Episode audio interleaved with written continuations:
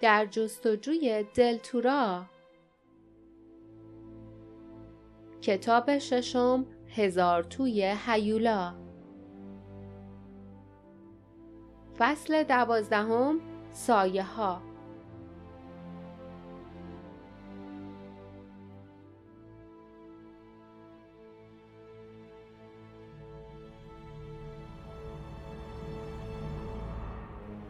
سرمای اول زودتر اثر کرد. سرمایی نفسگیر که عضلات را منجمد می کرد چشمها را می سوزاند و لبها را به یخ تبدیل می کرد جاسمین که سعی داشت بدن خود را سپر لیف کند خنجرش را به طرف آن انگشتان سفید تکان داد که او را گرفته بودند. کری که از سرما نیمه جان شده بود به طرف سر اول هجوم آورد. اما هیچ چیز هیچ چیز نمی توانست مانع اول شود. انگشتان یک دستش به جلو پیچ و تاب خورد دور گردن جاسمین پیچید و او را از زمین بلند کرد و دست دیگرش کم و بیش با بیاحتیاطی دست لیف را که خنجر داشت گرفت. دستش همچون آهن منجمد بود. خنجر با سر و صدا روی عرشه افتاد. ماه از پشت ابرها بیرون خزید. نور سرد و سفیدش عرشه را روشن کرد و بر چهره لیف افتاد. لیف کم و بیش با حیرت اندیشید. داریم میمیریم. به نظرش می رسید که زمان به کندی میگذرد.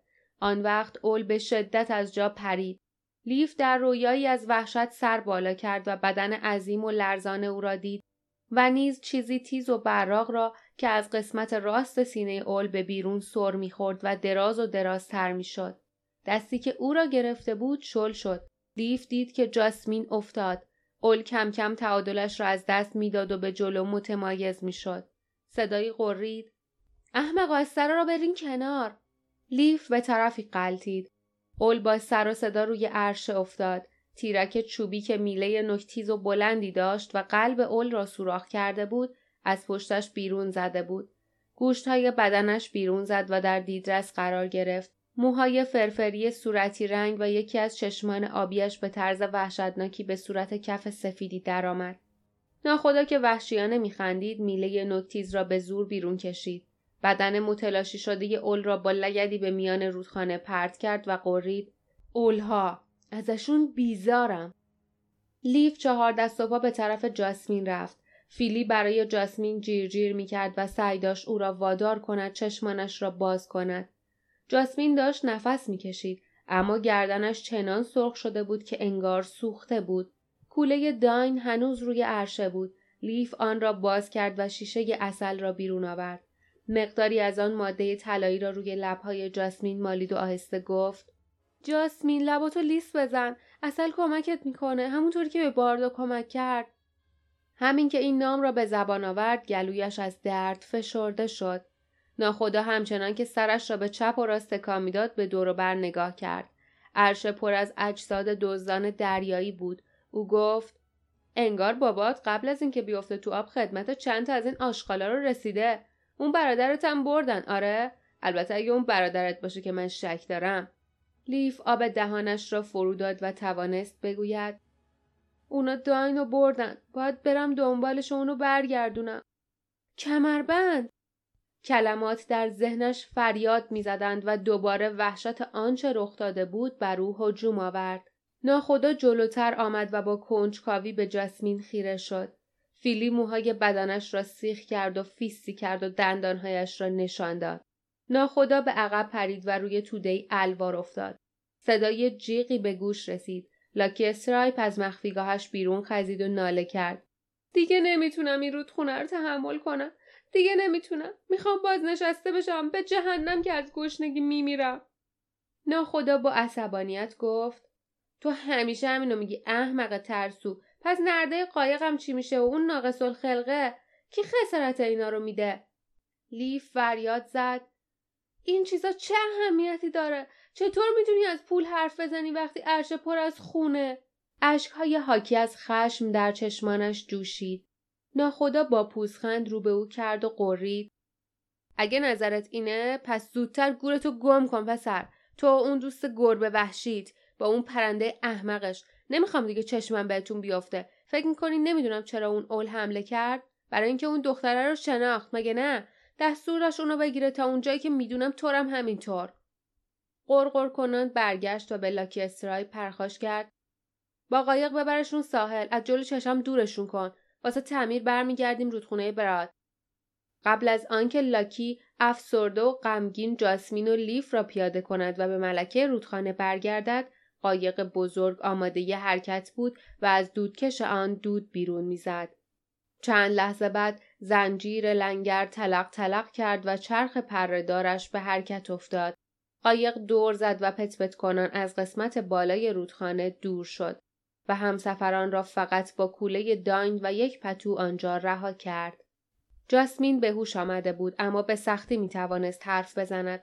قاشق دیگری اصل به دهان گذاشت. با درد آن را فرو داد و با خسخس گفت حالا باید چیکار کنیم؟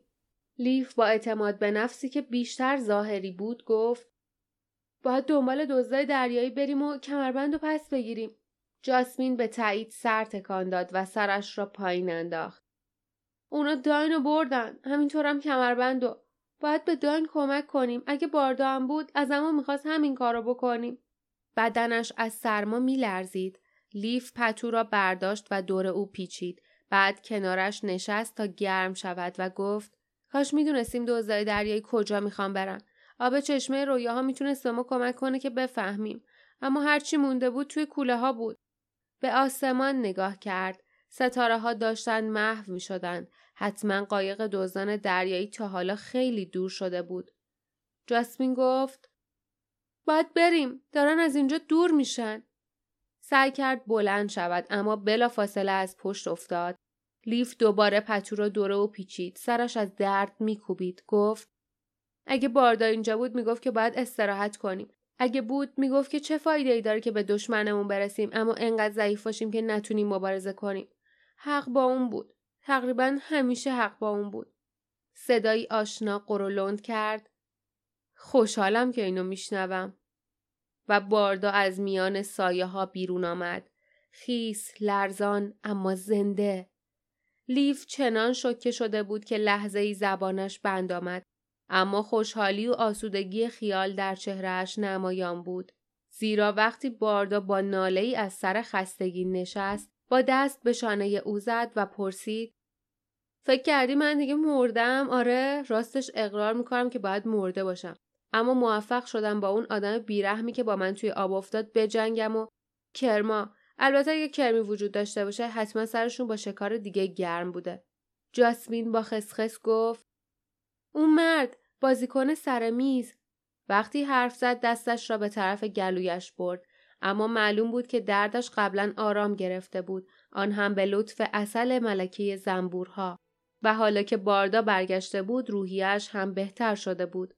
باردا به تایید سر تکان داد و با لحن جدی گفت شاید هم اینطوری باشه. از اینکه چطوری به ساحل رسیدم چیز زیادی یادم نمیاد.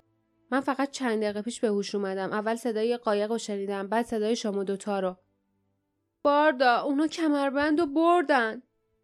برای لیف دردآور بود که بگوید شمشیرش و همه چیزشان و همینطور داین را هم بردند.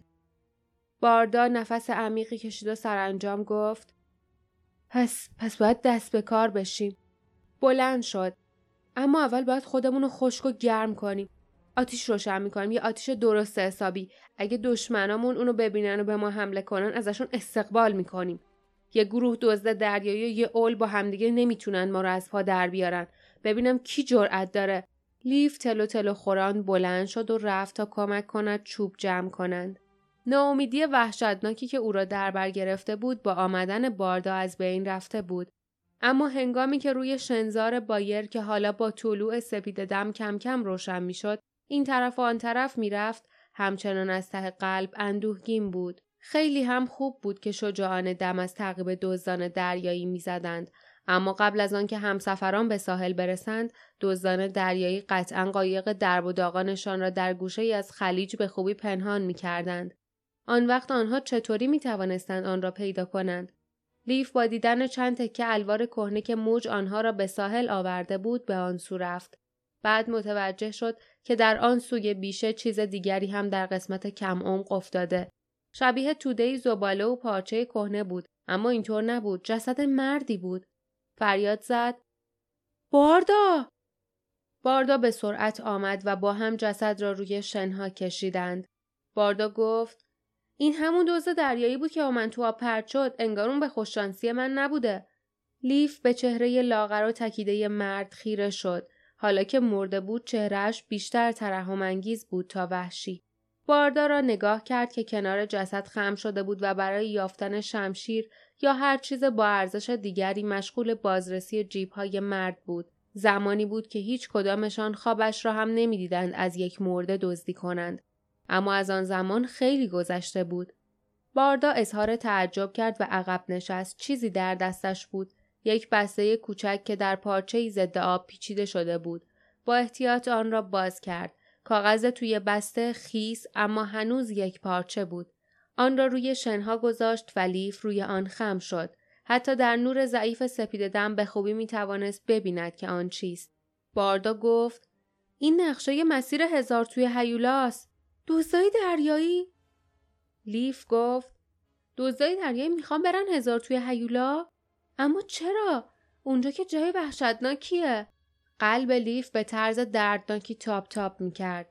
باردا دندانهایش را به هم فشرد و گفت اگه با خبر شده باشن که توی اونجا یه گوهر بزرگ هست واسهشون مهم نیست. حتما یه جوری جریان رو فهمیدن و می‌خوان برن اونو پیدا کنن.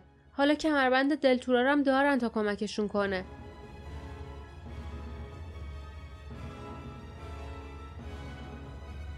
پایان فصل دوازدهم.